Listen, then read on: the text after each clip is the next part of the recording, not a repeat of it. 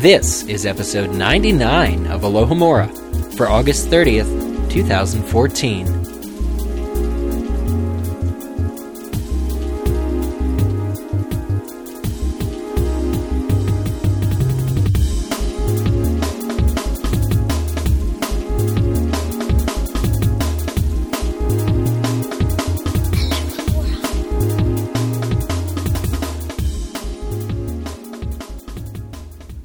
Hello, everybody, and welcome to another episode of Alohomora.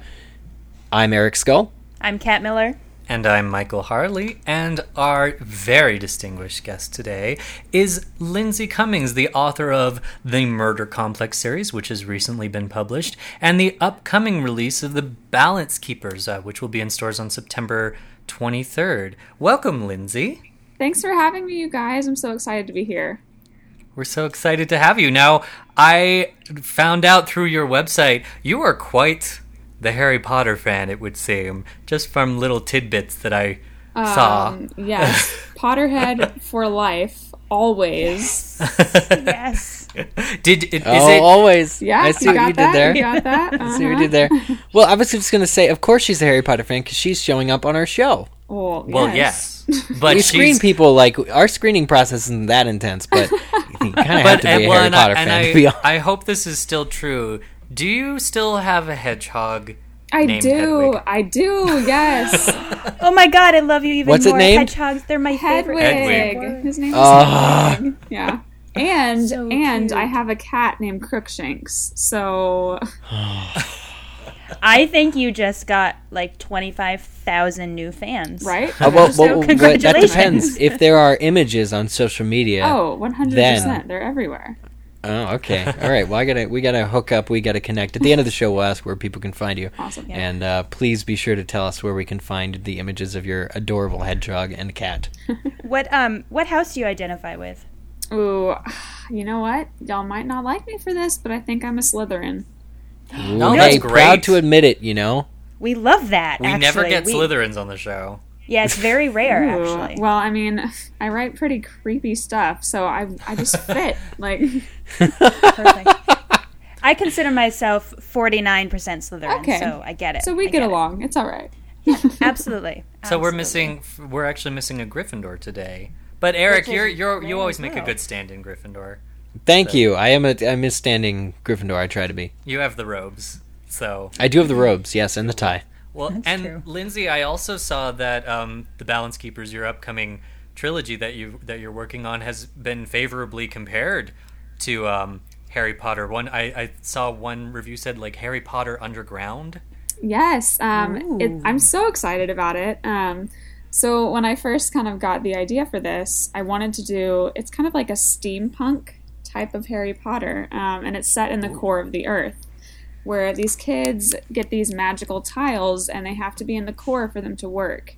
And there's this whole school down there, and when they go to that school, they train in these pit practices, and it's basically like this huge steampunk like um, training center where there's like these big pipes they have to climb and there's like steam shooting out everywhere and there's little aspects of magic and but overall you know i wanted to give kids kind of a a little bit of a familiar feeling from harry potter as they were reading it and i i hope that's what i've captured That's Cool. fantastic. And Damn, that sounds really cool. It sounds hot, actually. The center of the Earth is The center of hot. Earth, yeah. it's a little toasty. must be warm there. And it's funny because I knew I knew what the series was about or the the book was about, but hearing you say it, it sounds even better. i'm super I'm really excited for it now. Me too. Me too. Yay.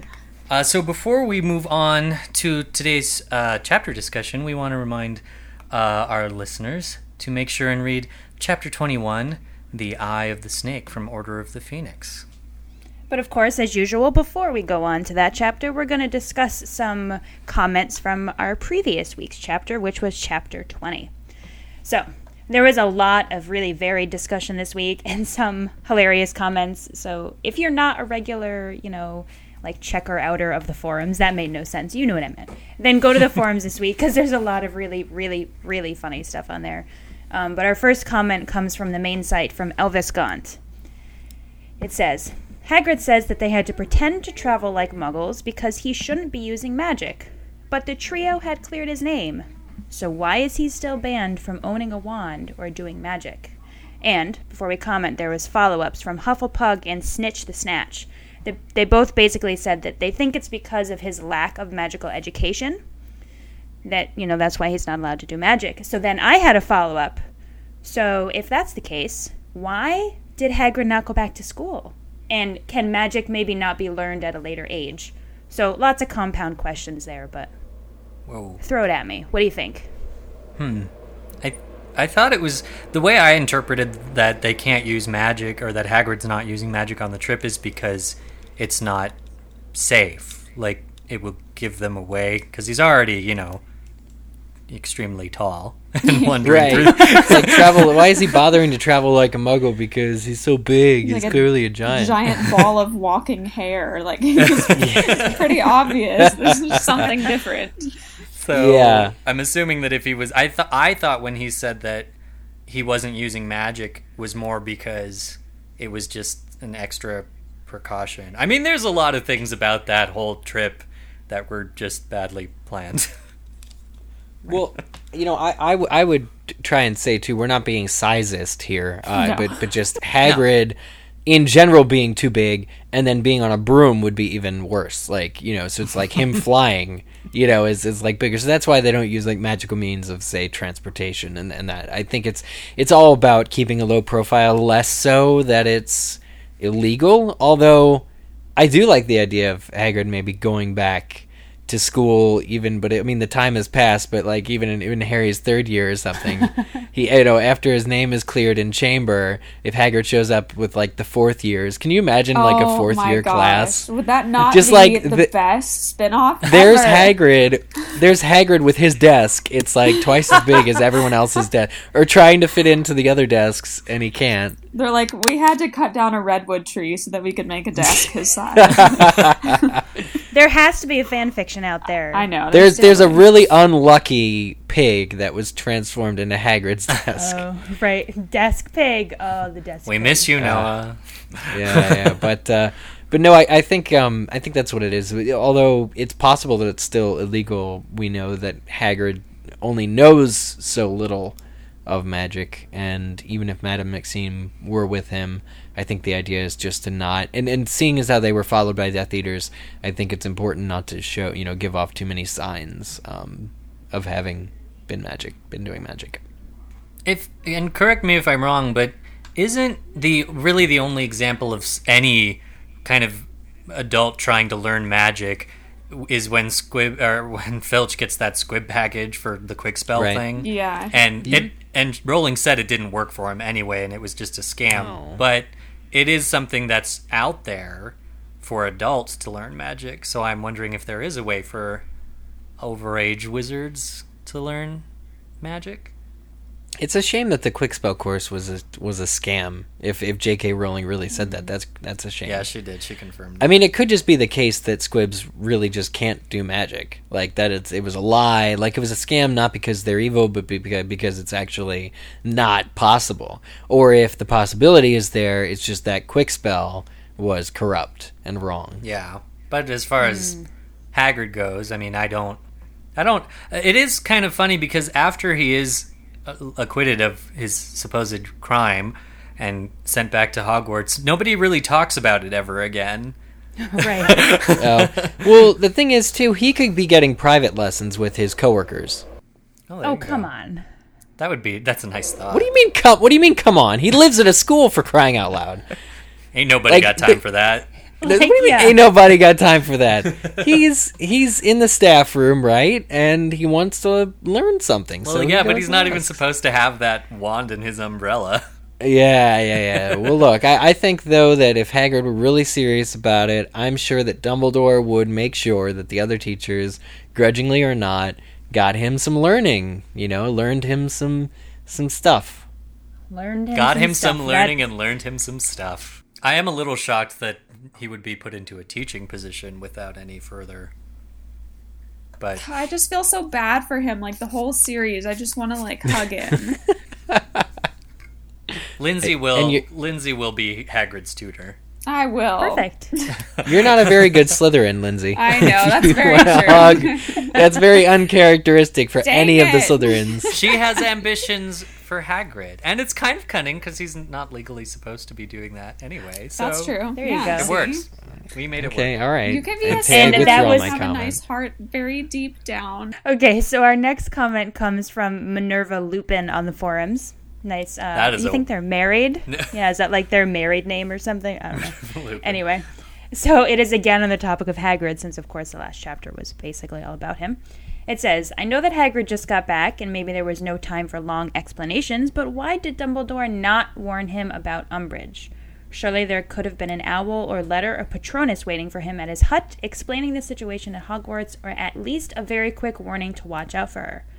Dumbledore must have known that she would be on Hagrid the second he got back, seeing as she was questioning everyone about his whereabouts since term started, I am sure. A warning would have been in order, especially considering Hagrid's past lessons. I completely agree, especially using the events of this coming chapter that we're about to read, or that we have read, but we're about to discuss. Um, Hagrid is basically thrown to the dogs. Um, Hermione tries her best to warn him and, and kind of, uh, what's the word? Well, prepare him, you know, for what's coming. But knowing that Dumbledore seemingly did not take that opportunity, uh, you do feel worse for him, and, and you do feel like Dumbledore yet again has has missed an opportunity here to do something right by one of his charges.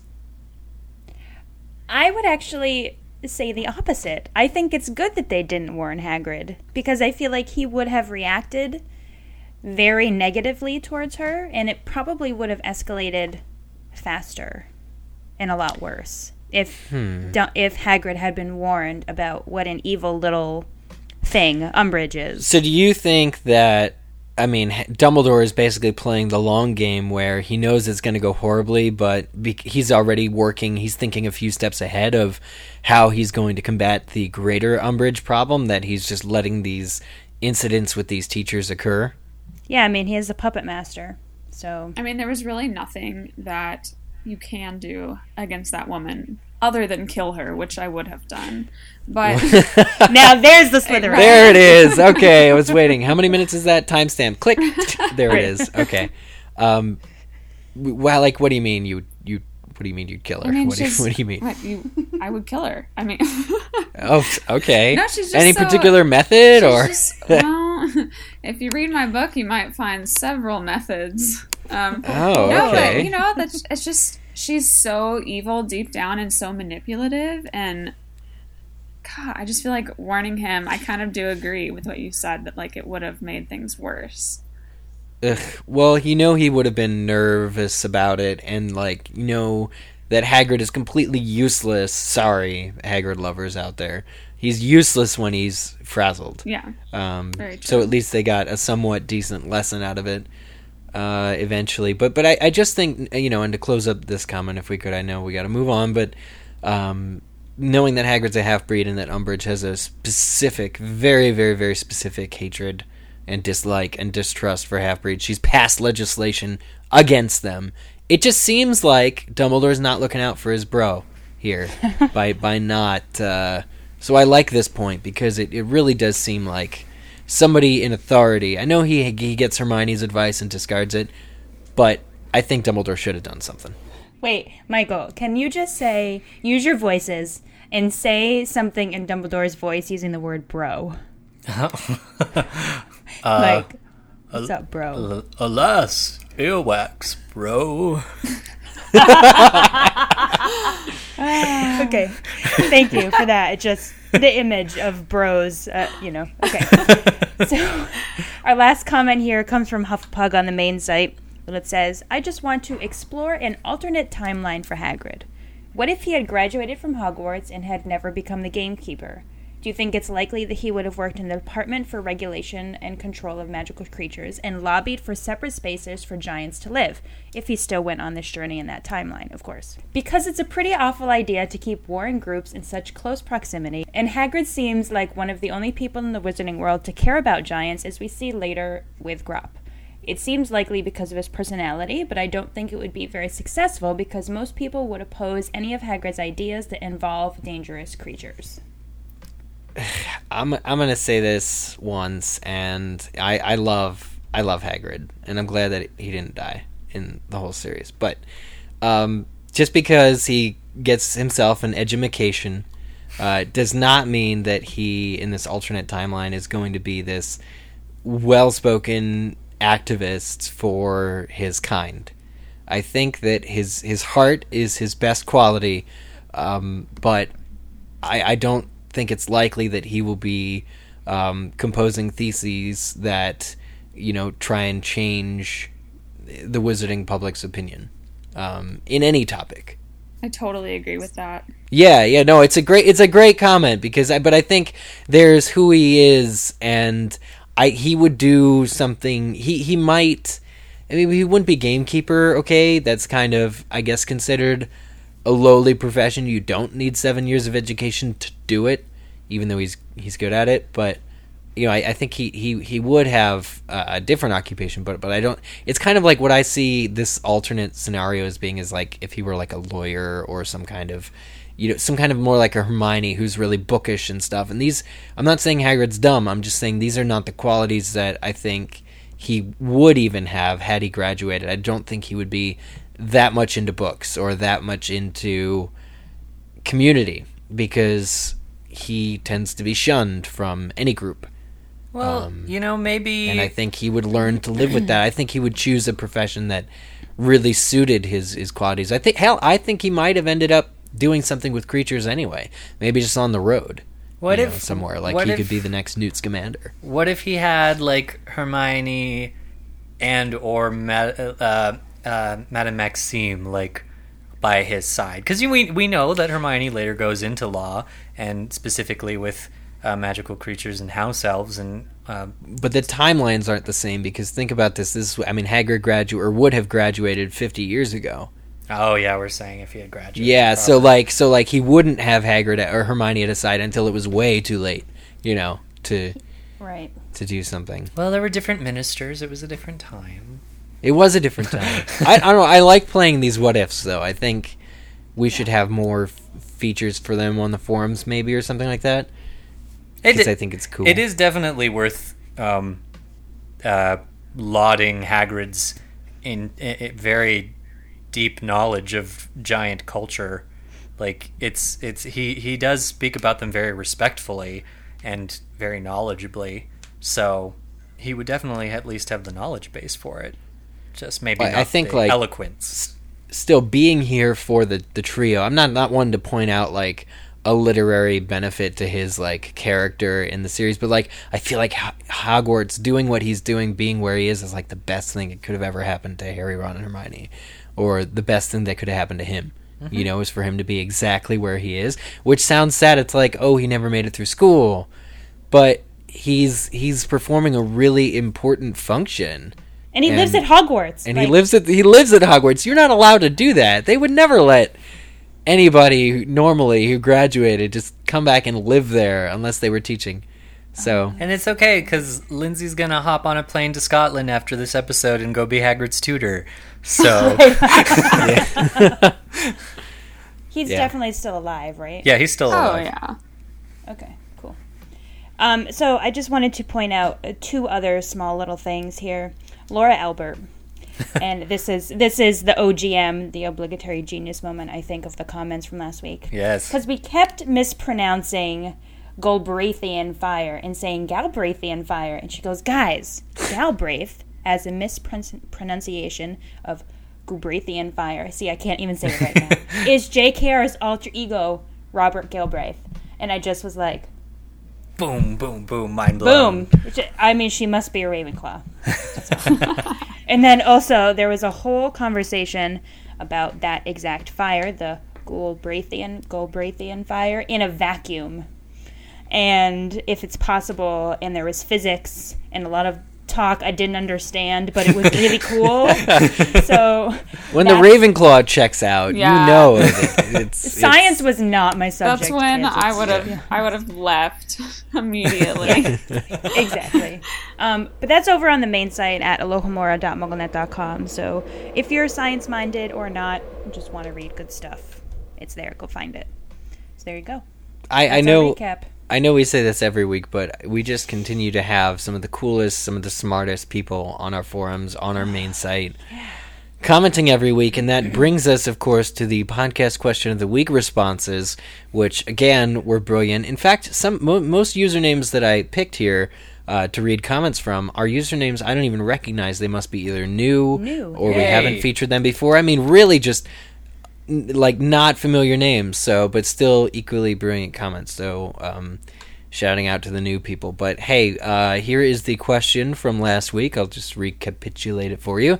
Since Fudge and Umbridge think that Hagrid of not going to see the Giants in his absence from Hogwarts, and given we know that Fudge does not believe Voldemort is truly back, do you think Fudge believes Dumbledore sent Hagrid to the Giants in a recruiting effort to build an army against Fudge? Okay. So these Well, and that and sorry, and that came from an audio boo from a listener last week too, which is the cool part. Yes. Uh, c- please continue to send your audio boosts. We'll give you the information about that in the show close. Um, but the first comment comes from Astro Black, who says, I think it's most likely that Fudge is interpreting Dumbledore's actions as a continuation of Dumbledore's plot to use the ruse of Voldemort's return as a means to usurp him. In other words, from Fudge's perspective, of course Dumbledore would recruit the Giants. They were used in the First Wizarding War. Obviously, Fudge isn't the sharpest tool, so I have trouble giving him the credit to be creative enough to offer any explanation other than a simplistically cockamamie appeal to a red herring, a thing for which he seems in constant search. Amen. and a good use, good use of cockamamie. That was very good. I think that's the first time we've heard that word on this show. I, I, it's possible. It's possible. We've said many cockamamie things, but not the word cockamamie. So, uh, next comment comes from Celestina is my homegirl. Hey, move over, Minerva. I love that screen name. Yeah. Yeah, you like Celestina. Oh my god, I wanted my wizard card signed by her and they wouldn't let me. It I they so wouldn't. Do you actually had one with you? For I her had to my sign? wizard card from my collection that I made, and I was like, "Can I get it signed by her?" And the guy was like, "No." so I just went sadly back to my corner and listened to her sing. Most depressing moment in Diagon Alley Oh, it ever. You have was. to s- send it to me, and I'll get them to sign That it. would be super cool. There's there are I'll many s- pictures of. There's actually video of my. I didn't realize how disappointed my face looked. Oh, you were so disappointed when she didn't pick you. Watch the heart of a fan break on film. Watch it just just break. Well, okay. Here is the comment in response to the podcast question of the week from Celestina is my homegirl. They say, I definitely believe that Fudge thinks Hagrid and Maxime are recruiting giants for Dumbledore's supposed army. This is a minister for magic who won't allow students at Hogwarts to practice defensive magic for fear that Dumbledore will recruit them to fight against the ministry. If he's nervous about a group of teenagers, I think it's definitely reasonable to assume that the threat of giants being part of the uprising would be nothing short of terrifying to him. At the end of Goblet of Fire, when Dumbledore is trying to convince Fudge to act on Harry's information that Voldemort is back, he tells Fudge that he should attempt to negotiate with the Giants. I think it's highly likely that Fudge, with this advice in mind, would believe that Dumbledore would attempt to recruit the Giants. And what's more, with two half Giants doing the negotiating, I think Fudge would believe that Dumbledore could succeed in doing so. Oh, I had forgotten about that in Goblet. Yeah. Yeah, Dumbledore specifically mentions he's like, you got to send an envoy to the Giants, and Fudge freaks out about that. This is about this that. is such a good podcast question because, and I mentioned this before we started recording, but Hagrid's Tale is my least favorite chapter of Order of the Phoenix because this plot, surprisingly to me, and this is reflected in the movie, but it's also in the book. The plot doesn't really go anywhere with the giants. They show up at the end of the series and take part in the battle, but that's kind of it and it, it, it like it just doesn't tie in quite as surprisingly as everything else that Rowling puts into her work does. And so I remember when I read the part where Umbridge started questioning Hagrid and kind of knew where he was, knew where he had been. I was like, how did she know that? And I've never really further examined that. So bringing up the fact that um, Dumbledore told Fudge to talk to the Giants really helps tie that all back Well- together for me. And and and and I brought up last week that I'm pretty sure McNair is a double agent. There, there was a comment about that, which you should go see, Kat I didn't include it because I wasn't quite sure what it was about, but but there is a, a at least one good comment about McNair. I Um, remember reading that. Yeah, there's a, there's at least one, but we do have our final comment here. It's a comment and then another comment that was a reply to it. Wizard or what says, "I don't." Th- yeah, what or what? Sorry. Wizard or what says, "I don't think that the Ministry knew or know where Hagrid and Madame Maxime have gone." Hagrid tells us that they quote managed to give the Burke tail in us the slip around about Dijon. End quote. That was such a good Hagrid. This also explains. I'll be replacing Michael on audio fiction, by the way. Um, this also explains why Umbridge attempts to interrogate him on his return. Why do that, though, if you already know where he's been? Had Fudge known about the trip, I'd have expected him to do the same thing he did later when he found evidence that Dumbledore was raising an army. He would attempt to arrest him, Hagrid, and then send them to Azkaban. Instead, I think it more likely that Fudge is having Hagrid, who is known to be close to Dumbledore, watched just to see what he does. So maybe they don't know where he went, because why ask him where he went if you knew where he went? Hmm. Uh, well, I, I mean, so you- so asking him where he went, being like Umbridge's little interrogation, is that what that's? In Yeah, so Well, it's specifically. Oh, go ahead. well, the, she's asking because she already knows. She's she's looking for accountability. Is And what he's it so is. Well, here's- he like fri- like just freaks out under pressure too. So you could just Yeah. like he's the worst person to go into an interrogation. Well, okay, so here here's the reply from Hagrid's drinking problem. Uh, Hagrid's drinking problem often gets in the way of uh, comments, uh, but uh, or discussion. Uh, I agree, but I think that while Fudge doesn't know, Umbridge has been able to figure it out. She pointedly asks if he's been in the mountains. Maybe Umbridge thinks that Fudge would think the idea way too far fetched so she doesn't run it by him. Instead, she asks slash interrogates Hagrid on her own accord, hoping to get a confession out of him, which would not only confirm her theory to Fudge, but also get Hagrid fired or even arrested. Or McNair told her. Guys, I'm, he is, Let's he is- consider the possibility. Are we gonna he's a get, double agent. He has to I be. could gonna see get a that. whole? I agree with you. Why is Oh, he? thanks. He doesn't have. I don't. I've never thought he had more than two brain cells oh, in his Come head. on. Is there evidence for this in the last chapter? I'm sorry I missed that discussion. Yes, But yes, because how much of a coincidence is it that it's McNair following them? Okay, the Ministry has sent somebody to follow them, right? And there's Death Eaters there, and it's a coincidence that you know. I think both the Death Eaters and the Ministry sent McNair.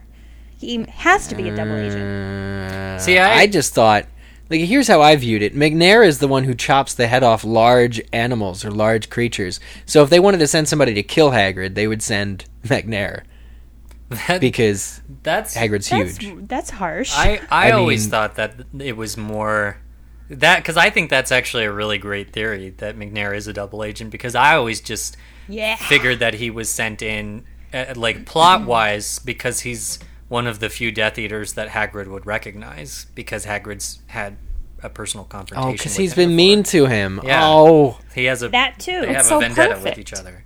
J.K. So Rowling always puts these little seedlings of things to kind of like create these things in our minds. And so, even if he's not a double agent, she knew that we'd be like, he's a double agent. And she just wrote it like that to freak us out. Right.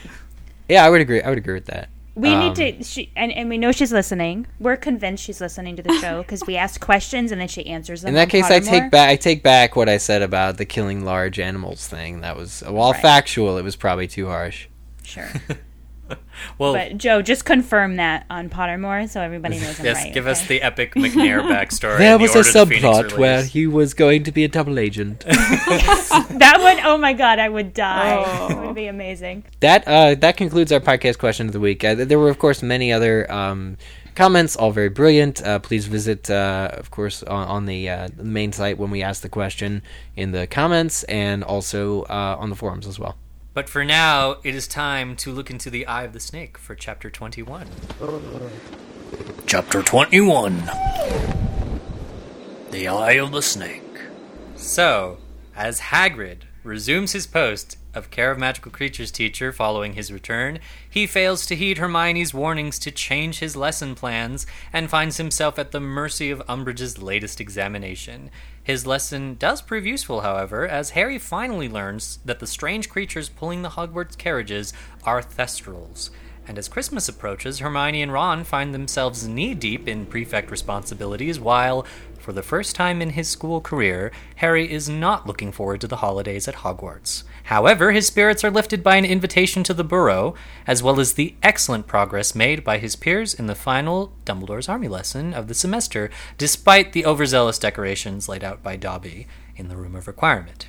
Cho and Harry share their first kiss, which is thoroughly scrutinized by Hermione and Ron, but the high of this landmark doesn't last long, as Harry's dreams quickly dissolve into nightmares, and he experiences one of his most troubling Horcrux visions yet. And before I go on, I would like to remind the listeners that we do these chapter summaries because unfortunately, with the chapters being so long, we cannot cover every single point, but that's where we turn to you. Because we hope that after we have our discussion, you will kind of dig up a few things we missed on the Alohomora main site and in the forums, and continue the conversation after we have set our points. And speaking of our listeners contributing, we had a great comment from, I believe it was Ashton in Cape Town, South Africa, very far away, um, who had a very interesting question for us about Ron and Percy. Hey, Alohomora. This is Ashlyn from Cape Town, South Africa, and I have a question about Chapter 21, The Eye of the Snake.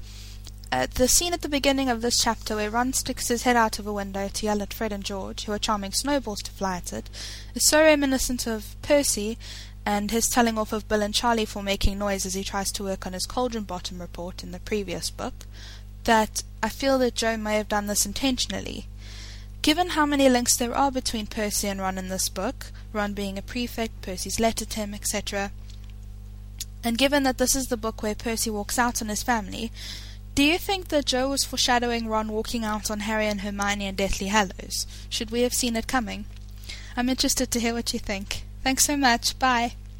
So, thoughts on this, guys? Is this the comparison that Rowling intended, or is it just a bit of happenstance going on here? I like it. It's a it's a stretch, I think personally, to think that that would be specific uh, foreshadowing, but I think it is um, fun to see the comparison drawn between Ron and Percy because they they're both in positions of wanted or assumed authority where they have to deal with their jokester twin brothers, Fred and George. So this scene was perfect for that, and you're right. I mean, I didn't particularly draw that when I was reading, so having Ashton do that really made me happy because it's like, oh yeah, this is just like what Percy had to deal with when he was at school. Um, so I like that comparison, but to think that it's a specific foreshadowing for him leaving them, I no, I don't. I just don't think all the pieces are there quite yet. I concur, Eric Scull. Thank you, Kat Miller. I always thought that what because the book goes this particular book goes to great lengths to show why Ron is not like Percy in this instance. I think the the peak of that comes when Percy sends that horrible letter. Um, Oh, that makes me so bad. Lindsay is not a Percy fan. Is that No. That letter was that letter had merit though. That letter was good. you? You It was like a good. that was a good. Yeah, yeah, yeah. It showed it showed how completely oblivious to everything he is, Oh, yeah. and uh, Yeah. from that comes a certain quality of innocence that I like to prescribe to people, characters that everyone else hates, but that I choose to like. So No, it just Well, showed what a twat he was. Could I say that Caleb, is that you? or to Oh, put it another way.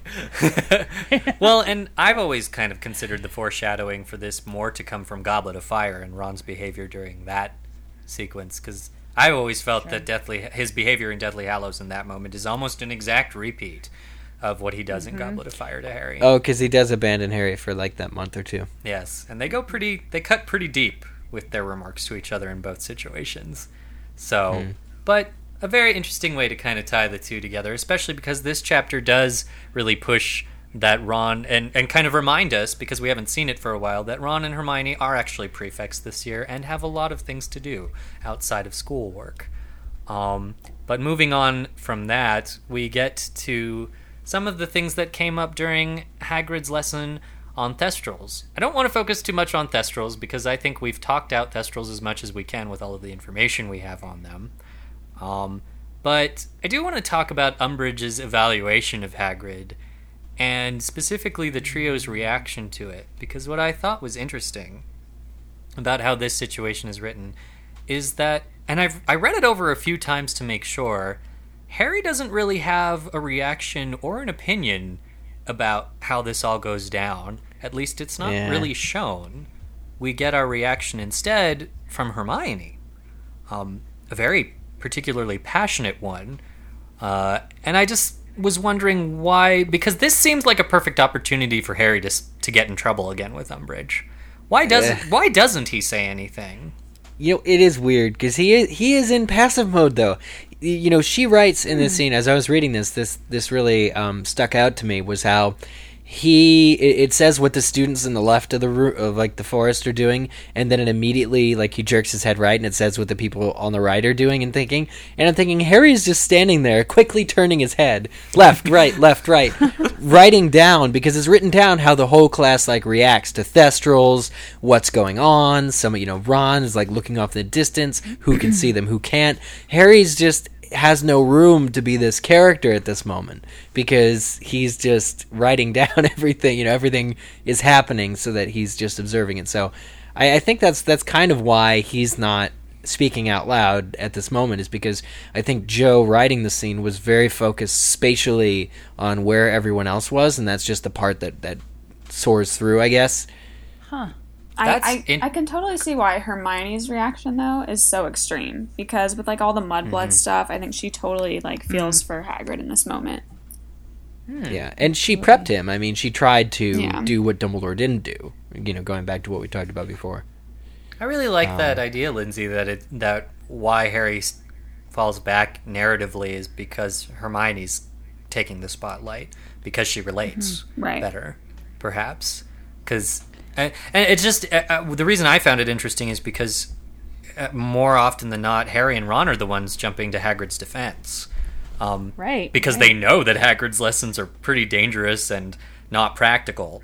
Um, and Hermione knows that too, but she's pretty open about it. In fact, she frequently is the first one to say that. Right. Um, so I just thought it was interesting. But of course, like you said, Lindsay, Umbridge is digging a little deeper than Hagrid's lesson.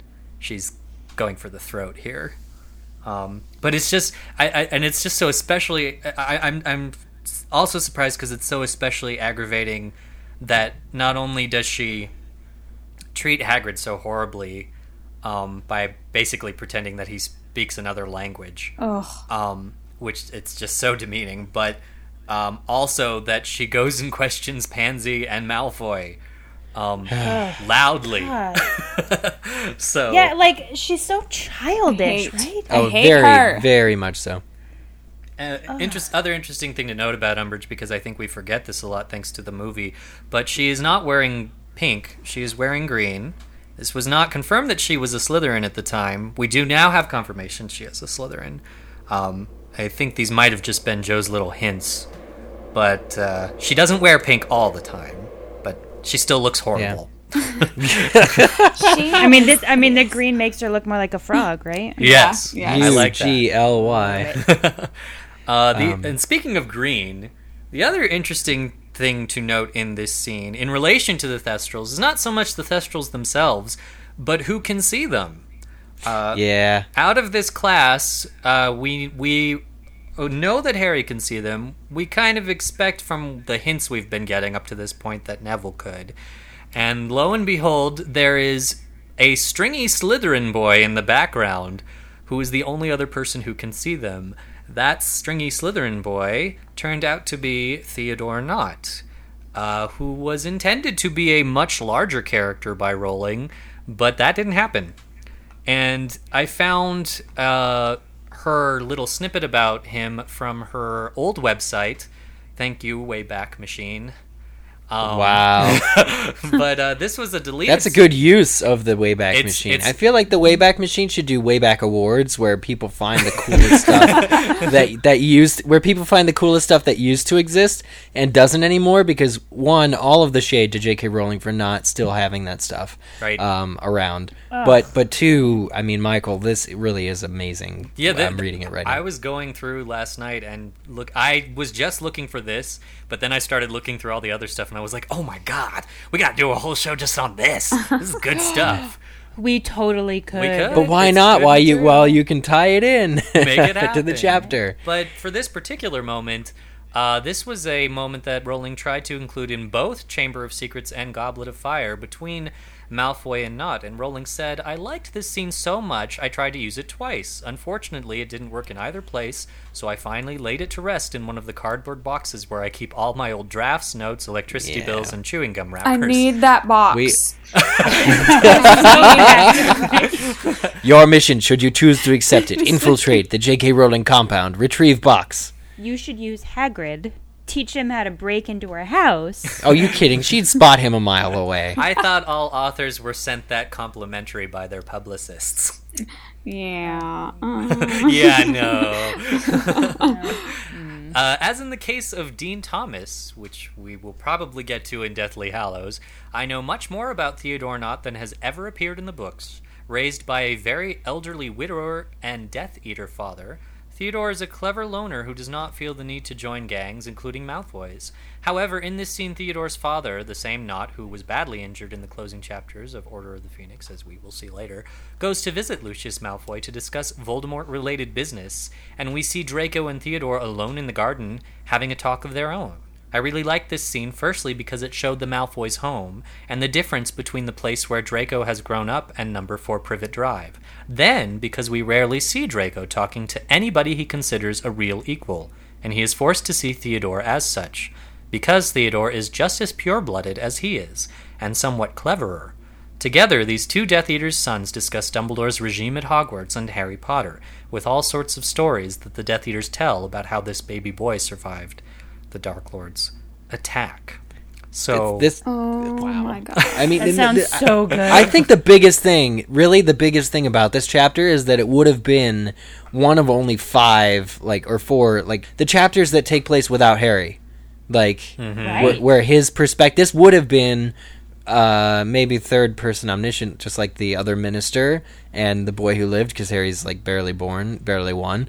But th- that's the biggest thing, I think, to me. The biggest news about this chapter, yeah, it's cool, yeah, it involves Draco and Theodore, but it, the fact that it would have taken place outside of Harry's knowledge. Um, Well, yeah, and, And, uh, to think that it would have been so early as Chamber of Secrets when, after Right. the first chapter of Sorcerer's Stone, we didn't get a chapter outside of Harry's perspective until the first chapter of Goblet of Fire.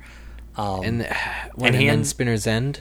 yeah, So, so there's then- four. There's four, isn't there? The the one at the beginning of four. Then the other minister and Spinner's End are both, and the first and one. then uh, the and the boy who lived. Yeah, yeah. So, Lindsay, I always have to ask the authors when they come on.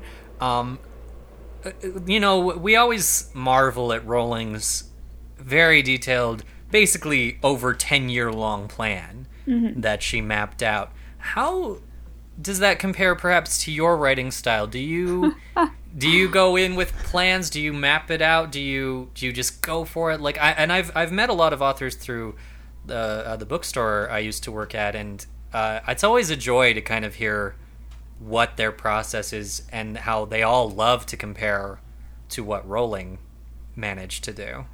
It's like if you were to take my writing brain and compare it next to hers, you'd be like comparing the average size woman's boobs with Pam Anderson's boobs. There's no comparison. that was the best analogy I've ever heard in my life. Uh, Yeah, this this episode's going in the Hall of Fame. yeah, I think Episode so. we're gonna title, create Pam we're gonna Anderson's create a. Hall of Fame for this uh, episode. She's, What what No, She's just so like above and beyond the reality I think of what most authors are like. Mm-hmm. I, I I can't even like I've I've sat there before and just been like I don't there are no words like There are literally okay, but no character words. character development, so like periphery characters, characters who you always want to show more of than what you end up showing in the books. Is the, does that happen? There you know i think every author has lots of scenes and and little you know subplots and things that they do have to get rid of. Um, we call that killing your darlings in the book world. Um, these things that are so dear to us but your editors you know say they might you know they're not as important to the readers as they might be to you.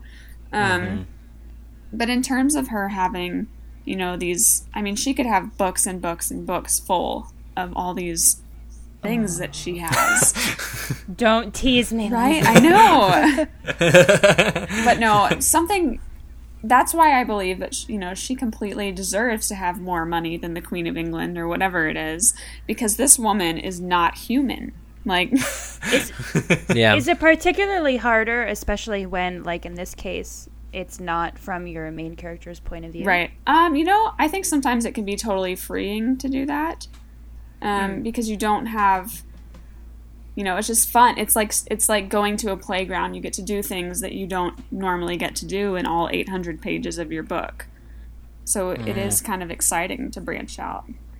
Well, there, there's a f- there's a few comments I want to make right here. First, I mean, didn't J.K.R. also say that book two was possibly going to be the Snape book instead of Half Blood Prince? Yeah, Like, Half Blood and, that- and Half Blood and Yeah. Chamber have like a lot of ties. Like she had to move a lot of stuff out of Chamber to Half Blood. She said like a lot of stuff about Snape's. A lot of the stuff we find out about him in Half Blood was like originally going to be in Chamber. Oh yeah, Oh? Like- Whoa. I mean, Yep. gi- given that, given that, and then also that this scene way between Malfoy and Nott could have also been, and she first tried to put it in and wrote it during four slash whatever chamber mm-hmm. means that chamber just would have been a completely different book like like if you if you could if you could turn some like in a book inside out that would have been Would like have been too too early for all the Snape stuff. Oh, I agree, but I mean that's just kind of where it was going, though. That was her initial thoughts because she knew it. That just proves she knew she knew it, you know, first. But and that's you know that's where editing comes in like i would love to see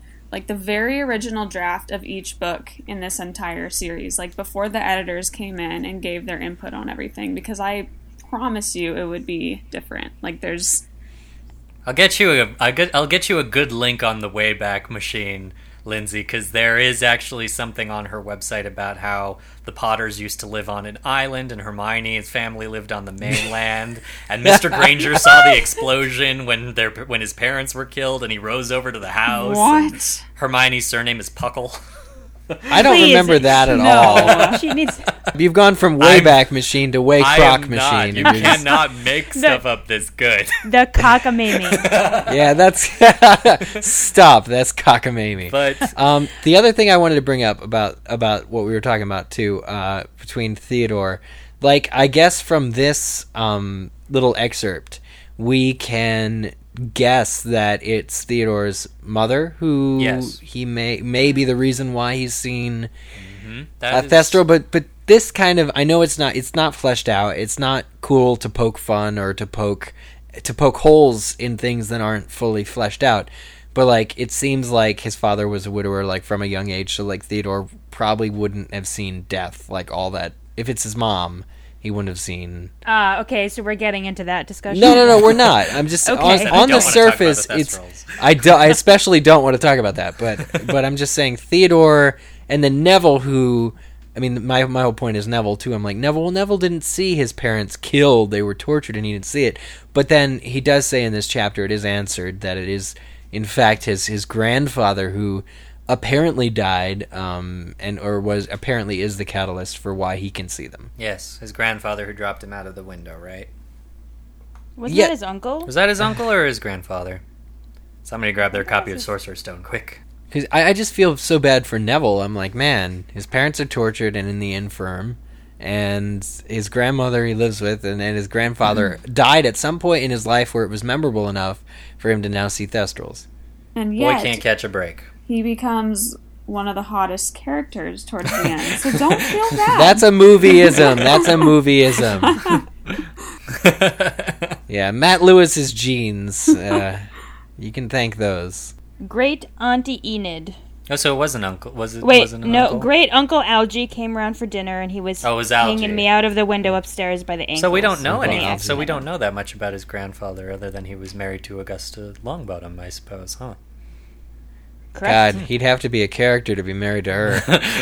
The- yeah, point point number one started off a little far from this chapter, and now it's just gone way far. so gone. So so let's bring it back. So let's leave care of magical creatures because it's just getting a little crazy over there. And why don't we go to a Dumbledore's army meeting? Because those are always fun. First, we have to start off with the not fun part, which I just had to say, Angelina Johnson is just getting me all worked up. I am. I just can't. I just Explain. I'm just so mad at her, you guys, because she comes she comes waltzing into that room. First thing she says is, "Oh, Harry, we replaced you," and she goes on and on like this has all been Harry's fault, and she even gives him quite a few dirty looks throughout the re- Oh, oh come on. throughout the. She is not worse than Oliver Wood was to anybody at any time I don't know when why. they did something I- stupid. I, don't know. I just, and you're probably right. Oliver would probably behave the same way. I'm just so surprised that Angelina has basically morphed into Oliver Wood. Like she's I I don't know if she was like this before, but dang. I just You know, I'm with you on that. She, I hated her like always. on. You did not. There's not Yeah. enough of a character in this book to hate. Come oh, on. there- well, yeah. If Harry's Yeah. upset with her, we can be upset with her. So Yeah. okay, Lindsay, you and me are throwing shade back at Angelina. I got you. I got you. Quidditch must go on, okay? And who better but Ginny Weasley to be the seeker for the Gryffindor Quidditch team in Harry's stead? Come on. That is at least a nice little drop in there because, as we know later on, Ginny will become a professional Quidditch player. The other thing to note about this DA meeting was that there are two spells that we get a little more detail on, and I just wanted to once again open up our copies of the Wonder Book of Spells since I'm the only one here who plays that silly game. Um, just Please do. A little, Please keep bringing a that up. little, little backstory on both the impediment jinx and the stunning spells. So everybody make sure to open your copies of the Wonder Book of Spells, pick up your wands, and we're going to do a little wand work here. So the impediment jinx, first of all, is a swift u- uh, a swift use of this jinx can freeze an attacker for a few moments or stop a magical beast in its tracks. The Jinx is a vital part of any duelist's arsenal. Being frozen with the Jinx does no permanent harm, though if you're caught in an awkward position, it can become quite uncomfortable. To freeze your enemies, perform a straight slash to the left. Handy in the heat of battle. So everybody, take a slash to the left with your wand and save My your. wand's in the other room. so is mine. A- oh. Accio. I, well, luckily we are in the room of requirement, which provides for all needs. So wands for all. Anyway, that's the impediment jinx. There's no backstory on it, no elaborate history. Uh, the other one, the stunning spell, known as stupefy. The stunning spell is invaluable in dueling, knocking out anyone it strikes. The spell is commonly used by dragon handlers and other magizoologists to handle dangerous creatures, and by the Aurors, dark wizard hunters for the Ministry of Magic. And the stunning spell is a direct slash downwards with the wands. So, very easy spells to do, which is pretty sad considering that Cho has never managed to do a successful stupefy charm in her life. It's because she's stupid. I, whoa, whoa, whoa. No, I think that that whole backstory was just written for that, mm. so that Cho can say that line. I haven't ever stunned anyone before, Harry. such You know, good as she looks at him with those eyes All she oh. has to do I is slash the wand downwards. downwards. It's a straight thing downwards. Come on. I just want to throw up in my own purse. Like, oh, You know, Oh, this- Michael, I, Michael, I have to ask because you're you're the Wonder Book aficionado here. yes, Let's just say that you've mastered it. I have. um, I finished. I, it. I figured uh, that's a good thing. All of the, all of the luck, all of the happiness for you. Um, Five points. and warm congrats. There's a spell in this chapter that's not named, but Hermione uses it several times. It's described as having a particularly complicated wand motion, The one and Harry observes Hermione doing this. This is the hot air spell. Yeah, that one that is Herm- Hermione uses it on her robes to, f- like, it's like a steamer for crying out loud. And on the, the air blows and she dries. She comes in on the snow and in from the snow, and she uses it on her clothes. And then when they're walking back from Care of Magical Creatures, she's blowing hot air and melting the snow in front of them. So that what is that? Is that in Wonder Book? Tragically, there is no confirmation on what the hot air charm actually is. We do not know it yet. See, that's a missed opportunity. And seeing as how Hermione uses it twice crushed. in the book, most of I the, mean- most of the spells in Wonder Book are combative um, or defensive. So yeah, well, I would blow hot air at my person So- if I were dueling somebody. So that's a that's a charm then, not a spell, technically. yes, probably. yeah. By the way, killing that me. is also something that is classified on Rowling's extras section on her old website. What a charm, a jinx, and a curse, and all that stuff is. She defined how do we that. know this is a charm? Well, a charm Because it's- charms are it's- kind of it's- innocent and, and like they're just benign. You can't use it in dueling. yeah, they don't really do. Eh? You They're can. practical. You'd look like an idiot, but I mean, you can use them. I would probably be the first person to perfect the weaponized form of the hot air charm. I'm gonna dry you Um, off. Come here. I'm gonna dry you off. I'm gonna mel- no. If I were facing, say, Olaf uh, from Frozen, There you in go. the uh, in the Okay. yeah, there you go. You are a horrible human being. I know, I know. Ever- I've gone too far. I've gone too far. and speaking of horrible human beings, in Lindsay's opinion, for sure, Thank you for that, James. we have a moment, Ugh. very big, wet moment with Harry. And They put a slip and slide in the uh, room of requirement. There's a swimming pool in the room of requirement, actually. Uh, so yes, Harry and Cho. Uh, Cho hangs back. Uh, Harry hangs back. They both uh, have a little, very awkward conversation about Cedric Diggory in the room of requirement, which leads to a kiss. Now, let's just talk for a minute about this hot mess that we call Harry and Cho. Oh, I thought you were just gonna say Cho because that's unfair to call her a hot mess. Well, I think they're both equally a hot mess in this whole setup. Let's let's just talk about both the good and the bad here because I will freely admit, Lindsay, you can feel free to send a hot air curse my way for this. Okay. No, I do that. I I was a fan of the Harry Nope. Cho No, relationship. don't you say it. I loved it. He I said it. loved He- it. What are you gonna do now? Goblet What are you gonna do now? I was like, yes, canon. I love this. Make it happen. And then on Order of the Phoenix happened. I was like, oh, everybody went crazy. Never mind. Can we just talk a little bit about what went sour, perhaps on both ends of this? Yeah. Anybody have thoughts? Yeah. Go um, for it. Well, the thing she's kind of she's not letting Harry get the kiss he really deserves out of out of out of all of this. Um, it was built up. I really love seeing the payoff, but wait, we didn't see the payoff. It happens off screen. Yeah. Thank God. That what, no, don't be thankful for that because that was that was a cr- that was crap. That was complete crap. Okay, it's Even, she wanted even in the movie, they like pan up really. yeah, fast. right. Ugh, as they she walk- wanted that's because they're the actors were awkward. If you want a But, good um, kiss, check out Lego Harry Potter. That kiss is something else.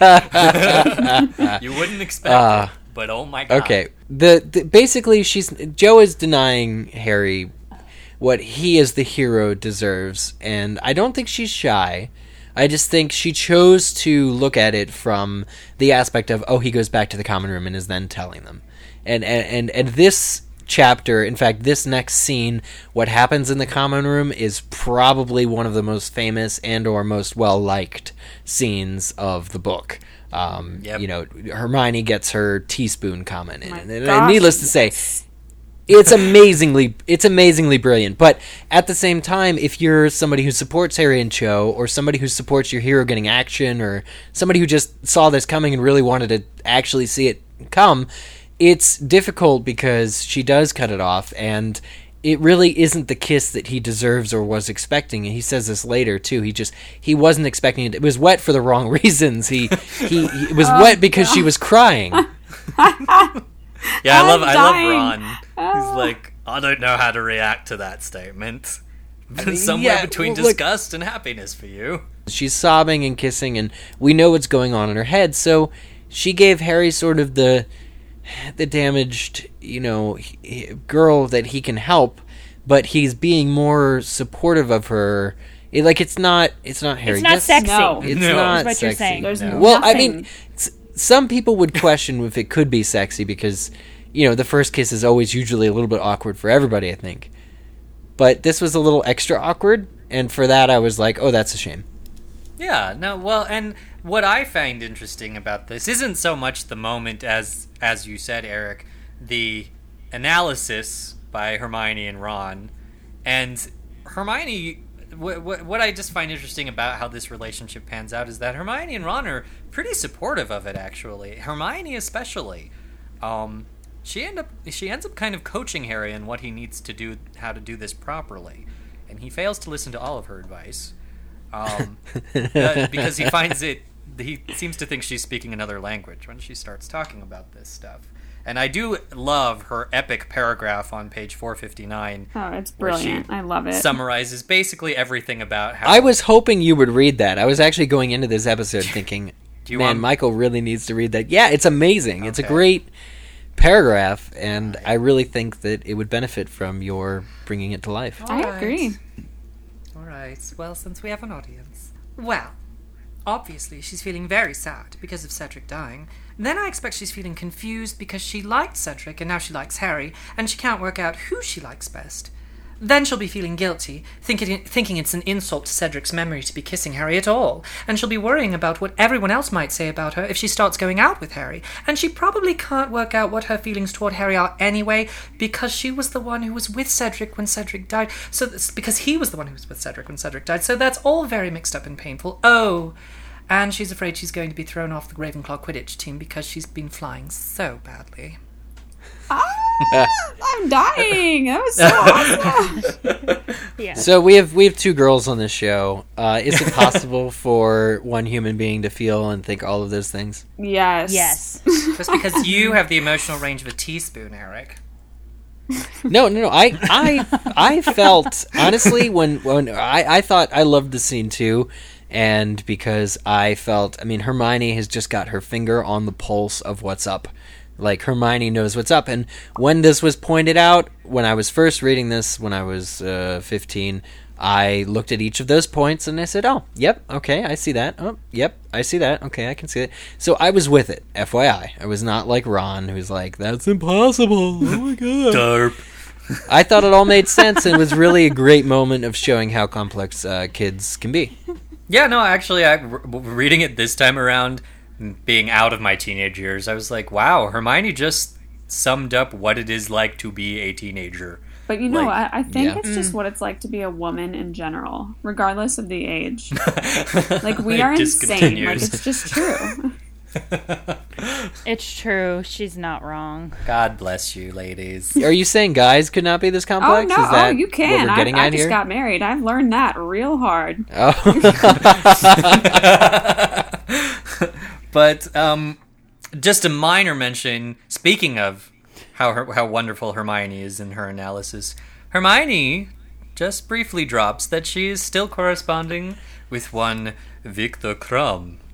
Um, much to Ron's bemusement, uh, nice little Crumb? to Crumb. So I love that. How many other Victors do we know? Um, yeah. But just nice little way to tie that back. And I, I do like that this implication that Hermione actually does, in fact, have a life outside of Hogwarts, and not just a life, a romantic life. Mm, I ship them. Mm, I love it.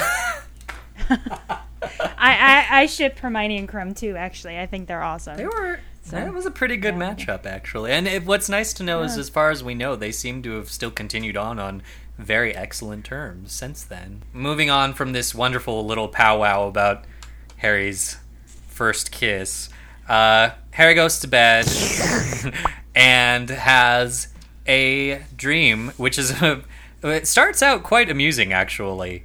Um, with I, I do love that Cho says in her in the dream that he promised her 150 wizard cards and then throws them all in the air at him. Um, Can I um can I say something about this because somebody posted as as we know you know we've recently I don't want to say lost Laura and Noah but they've left the show and um you know Noah was always the one to bring up the sexual theories right oh please, so please. right Yes. So, um, somebody on the main site, I'm forgetting the name now. it was Astro Black who used cockamamie. So, Ah. props to you. But anyway, so um, he or she defends his phallus theory about the broomstick because of part of Harry's dream, Aha. where it says, "You did promise her, you know, Harry. I think you'd better give her something else instead. How about your firebolt? Wink, wink." Yeah, And give her the firebolt, wait, Harry. Wait, yeah. and then I laughed because I had read that theory before I read the chapter, and then the next sentence says, "And Harry was protesting that he could not give it to Cho. His could not give Cho his firebolt because Umbridge had it, Oh, and it's like Umbridge has Harry by the balls." so there She it is. doesn't um, though. Harry does what he wants. I want to follow that up, but I have nothing. I got nothing, you guys. That was kind of just perfect in itself. That, but but I I, I- I love that. I, I actually that's one of my favorite dreams, just because I love the image of her of Cho just chucking wizard cards at Harry, just by the hundreds. Um, but of course, this little insane dream morphs into something quite a bit more sinister um, as Harry witnesses uh, through. Interestingly, this is where things get interesting. Through Nagini's eyes, he sees an attack on Arthur Weasley, um, not really knowing at the moment that it's him. And it's in a mysterious hallway. Now, of course, we now know that this is right at the front door into the Department of Mysteries. And we, of, of course, now also know that the uh, Order of the Phoenix members have been guarding that door um, on shifts under an invisibility cloak. But at the same time, and I, I just want to ask your opinions on this just quick. I can't get over the fact that somehow every Order member has been able to just sit there uh, every night, nobody questioning that, nobody even noticing that how this that there is somebody there. Like, do does ever the, the the ministry's security really bothers me, you guys? I'm just getting mad. Because, Yeah, I think that this is a rare occasion because it seems like Arthur fell asleep. yeah, he did. you know, and was kind of sprawled about on the floor. I don't think that that's a normal occurrence. I hope not. Um, yeah, well, I mean, if it is, then It just Yeah. this you know as much as I love the order and how they do plan things out, this just seems a little ill devised on their part. Because lo and behold, Arthur gets bitten quite a few times by Nagini, um, and Harry wakes up and immediately vomits, and Yeah. then uh, Neville runs for help, and Ron tries to calm Harry down, but Harry's screaming that this is not a dream, this is actually a vision. And what, of course, is interesting about this particular dream is that he sees it all through Nagini. And we've discussed the inconsistencies of the Horcrux stuff before. Th- Yeah. this Rowling eventually clarified what happened because Harry. Because Voldemort was apparently possessing Nagini at the time. I feel that was just a bit of an afterthought. yeah. This seems like this seems like Nagini just doing what Nagini does. no, no, because Nagini's a Horcrux already at this point, so that makes total sense. But but Voldemort never uses. He's not able to use that connection. The only thing the the absolute only thing the Horcruxes are used for is that one day when he loses his body, he can stay survived. He can still. that's survive. not true because he can. He knows that Harry is at the um, um, what's her face's house in Deathly Hallows because Nagini's there. But that's what's interesting is that Voldemort, as Well, let's not as talk know, about book seven because she ruins everything. well, and up to now, and correct me if I'm wrong, canon wise, but I thought Voldemort wasn't aware of his connection. He's not aware of his connection to Harry, Right. Yeah, and he yet. and is he aware of his like? I know he knows that the Horcruxes are in the things he put them in. D- is he aware that he can connect to those things because he never does that or feels it when the Horcruxes are destroyed in Seven? Well, I why- think he can only connect to Nagini because she's alive. Because mm. she's a living thing. Okay. I don't think he can do it with all of his Horcruxes. And I think that he probably knew fairly soon after making Nagini a Horcrux. It's just the interesting part with that to me then is because the Horcrux. We've seen one instance where, well, no, that's a lie. Two instances where Horcruxes that are inanimate objects manage to take on a life, and Right. those would be the locket and the diary. Um, so, so each of The them. diary was different though. That was a different type of Horcrux. That was an imprint. That you know that there's that some other had intent. magic mixed in there with that. well, yeah, but the I think Horcrux. that had an intelligence. Yeah, but the Horcrux too, the Locket Horcrux, um, travels with Harry, Ron, and Hermione and learns who they are, especially Ron, and learns his fears, and then is smart enough, and there's enough of a presence there that it uses it against him. So I, I think each of these Horcruxes, as bits of soul, are sentient, um, even if they're they're unable to do anything about it because they're an inanimate object. Then if you go to Nagini and Harry, which are both consciousnesses, they have their own consciousness, and but then there's also the soul somewhere within them. Uh, then you can say, okay, so that is how they, they are linked because this uh, this vessel of your soul is walking around and is out and about doing things. Well, and I mean, I guess I can't say that she didn't plan this because by this point, because we talked a a lot in Goblet of Fire how the Horcrux stuff was very bizarre because the the the highlight one, which um, I actually used for our Throwback Thursday, was the chapter "The Dream," where Harry rides into the situation on an owl. Um, Right. and I think kind of the reasoning that we we came up with was because Voldemort doesn't have a f- proper physical body at the time. Um, so the possession and the, the the the visions through that perspective don't quite perhaps work correctly. Um, But this still, I, I- there's, it, I guess it just throws me off because there's nothing, and I don't remember if it's mentioned later in the text or if it was out of the book, where it's mentioned that Voldemort was actually possessing Nagini in this moment. Because in the text, it's not suggested right here. Right, right. Um, Because because there's no when he's through the snake's eyes, he may be reading Nagini's thoughts. He's not also reading the thoughts of Voldemort, who's in the snake, going, "Yeah, get her, get him, get him." You know, there's there's no other presence noted. It's just Harry is the snake. Yeah, yeah, that's what. And maybe since that that connection with Harry and Voldemort is the way it is, maybe it is supposed to be assumed that as Harry sees things directly as Voldemort, therefore he is Voldemort in the snake. There is so much going on. Well, There's- it's important that it's important that Harry's asleep when this happens. I think mm-hmm because it, it's like his soul or his consciousness essentially traveled through the Horcrux link. Well, right, right. It's one of those. He would have to be relaxed. Yeah. I just want to say, like, this has nothing to do with our point, but the like, I just clocked out for like five minutes and was listening to you. I was like, this is so fascinating that a woman created this world that people do 99 podcasts about so intensely. Like, it is blowing my mind right now and also making me incredibly furious that I was not born J.K. Rowling. Like,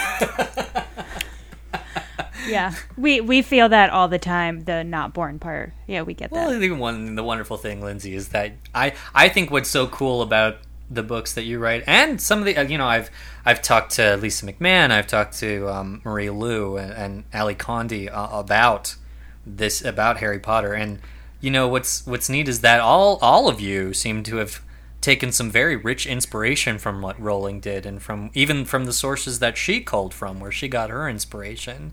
So to see authors like you, um, you know, from our generation making more stuff and being inspired by people like Rowling, I think is a pretty that's a pretty cool thing in itself. Yeah, it is pretty cool. I mean, she's incredible. I, I never would have started writing if it wasn't for these books. And I think a lot of kids became readers because of these books. Like, no one, you'd be like, oh, you don't like reading? Read Harry Potter. Then what? Like, you will love it. Right. Mhm, Yeah, I triple dog dare you. it is astonishing that it is a a completely failsafe way to just put a book in a kid's hand. Like there aren't many books that that can like that's practically something that all librarians we just do. Is if the the parent says it. reluctant reader, okay, Harry Potter. Come back next week. Welcome to the fandom. right. And uh, before we wrap up this discussion, the last point, which is a bit on the sad end, but but it has a happy ending actually.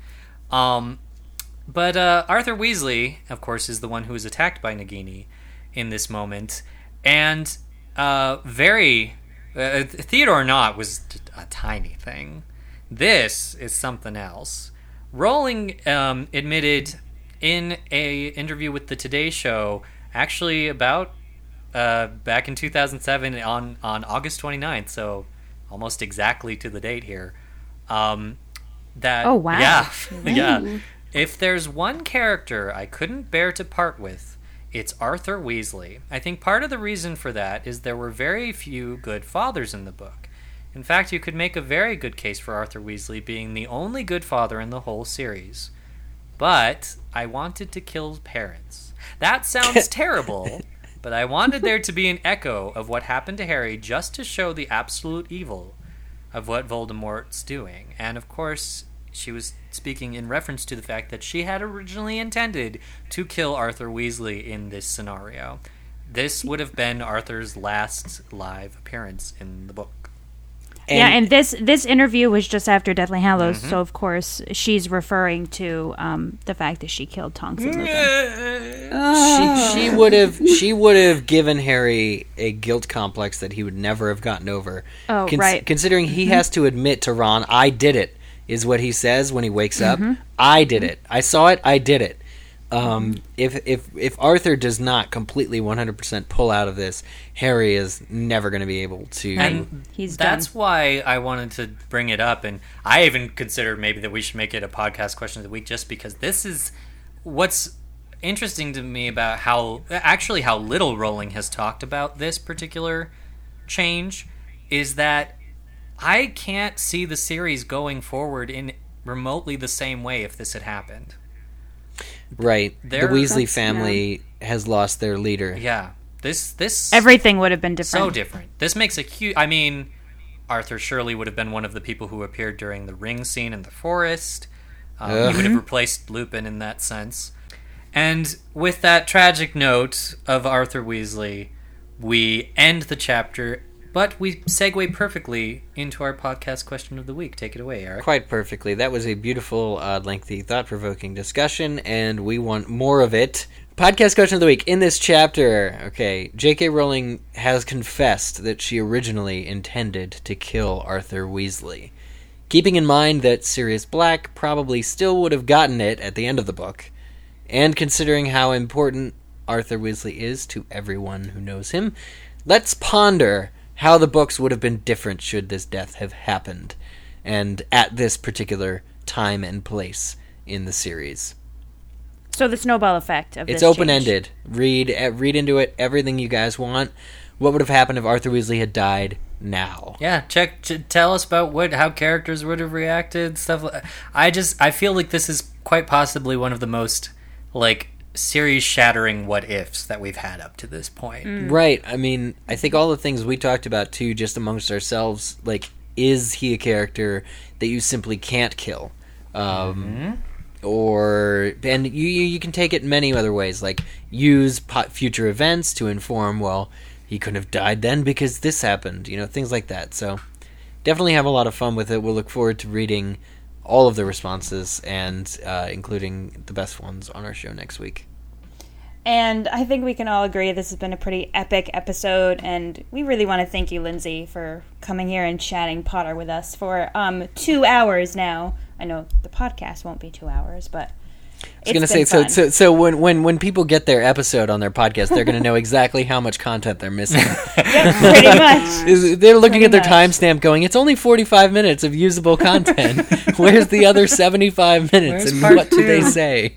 Kids, No. it's on the app. This has been amazing. Thanks for having me. Um, I literally told my husband, I just have to tell you guys, he has never read Harry Potter, which is just like annulment stuff going on there. Like, You, you read know, it. annulment. No, you should have made Harry Potter your vows, so that when you had to read your vows, you were actually reading him.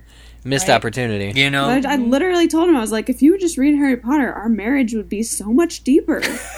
I consider Wow. I consider Lindsay that a blessing in disguise. Because for me someday when I find my perfect guy, we if he hasn't read Harry Potter, I'm going to read it aloud to him. oh, Okay, I like that. There I you go. do. You're so, so But- romantic. And I'm gonna be a fly on the wall just so I can hear that. But Lindsay, before you go, please just quick once again remind our listeners about your both of your series and what's going on with those two series that you've got in the works. and where they can find you out in Yes, the please. interwebs.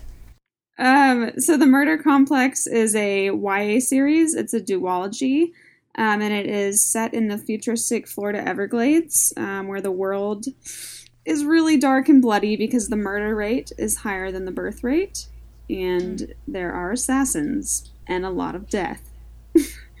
Hence my Slytherinness. Um, and uh, that's already out. The first book is out, and the Death Code is book two, and that will be out next June. Um, and then I also have a middle grade trilogy, possibly more, we'll see. And uh, that's called Balance Keepers. And the first book comes out September 23rd, which is super soon. And it's about kids with magical powers that go to school in the core of the earth. And I'm so excited. And just to Um, remind our listeners, this series has been favorably compared to the likes of Lisa McMann, Brandon Mull, and J.K. Rowling. So it's pretty much guaranteed that you're going to like it. So go pick it up on September 23rd. And also, Lindsay, what, wh- where would they be able to find your main Horcrux on the World Wide Web? Where are you located? Um, I am on Instagram at author Lindsay Cummings. Um, I'm on Twitter at author Lindsay C. I am on YouTube. I do booktubing at author Lindsay Cummings. Booktubing. And that's Lindsay with an A for everybody yes, out there. AY listening. And your main website? is lindsaycummingsbooks.com. So, if you listeners would like to be on the show, not maybe just like Lindsay because you probably haven't written a book, but if you have or if you haven't, please come join us on the show. We want to hear your thoughts on Harry Potter and to find out how you can be on the show, head over to our website and check out the Be on the Show page at alohomora.mugglenet.com. We do ask that you at least have a microphone and some headphones and some recording equipment for your um, to actually record your voice on so that we can hear all of your wonderful thoughts. Um, but Every please- little bit helps. Yep, check it out. In the meantime, if you just want to keep in touch with us, you can find us on Twitter at AlohomoraMN, Facebook.com slash Open the Dumbledore, Tumblr at MN Alohomora Podcast. Of course, our phone number is 206 GO ALBUS, 206 462 5287. Keep those voicemails coming. Um, we do listen to them all. There's just a lot of them, and um, I know a lot of you are kind of leaving stuff from older chapters, and we're still listening and all that, so just keep sending them. Sorry, tangent. Um, subscribe and leave us a review on iTunes. We do love reading those. Don't forget to follow us on Snapchat at mn underscore alohomora. And of course, our audio booth, much like you heard on the show today, you can leave us one for free directly on alohomora.mugglenet.com. All you need is an internet connection and a microphone to do it, and keep it under 60 seconds, please. Well, of course, there is the Alohomora store. We have brand new house shirts to flaunt at you. Uh, get 15% off with the code SHIRTS15. That's S H I R T S 15 through September 2nd. Oh my gosh, I'm going there now. Thank you, God. better. Shopping spree. and don't forget the ringtones that are free and available at our website. There's a little link right at the top. And as always, our app, which is available seemingly worldwide, as we always say. Prices vary depending on your location. On that app, you will find transcripts, bloopers, alternate endings, host vlogs, and more. For now, we are done. Unlike Harry, our dreams will hopefully be untroubled. As we depart this episode of Alohomora, I am Michael Harle. I'm Eric Scull. And I'm Kat Miller. Thank you for listening to episode 99. Woohoo! Our last double digit of Alohomora. One person can't open the Dumbledore, they'd explode. Just because you've got the strength of a teaspoon, Ronald.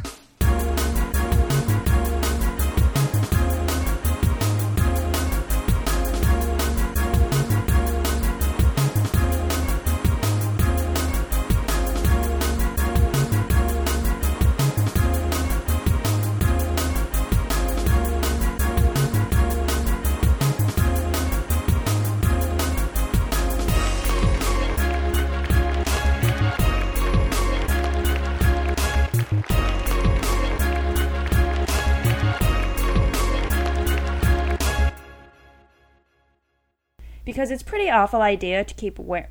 Is that wearing? Warring. Warring. Oh, right. Like because they're at war. Yeah. Right. That's what warring means. Got it. Thank you. We're learning words. Welcome to episode 99 of Below More.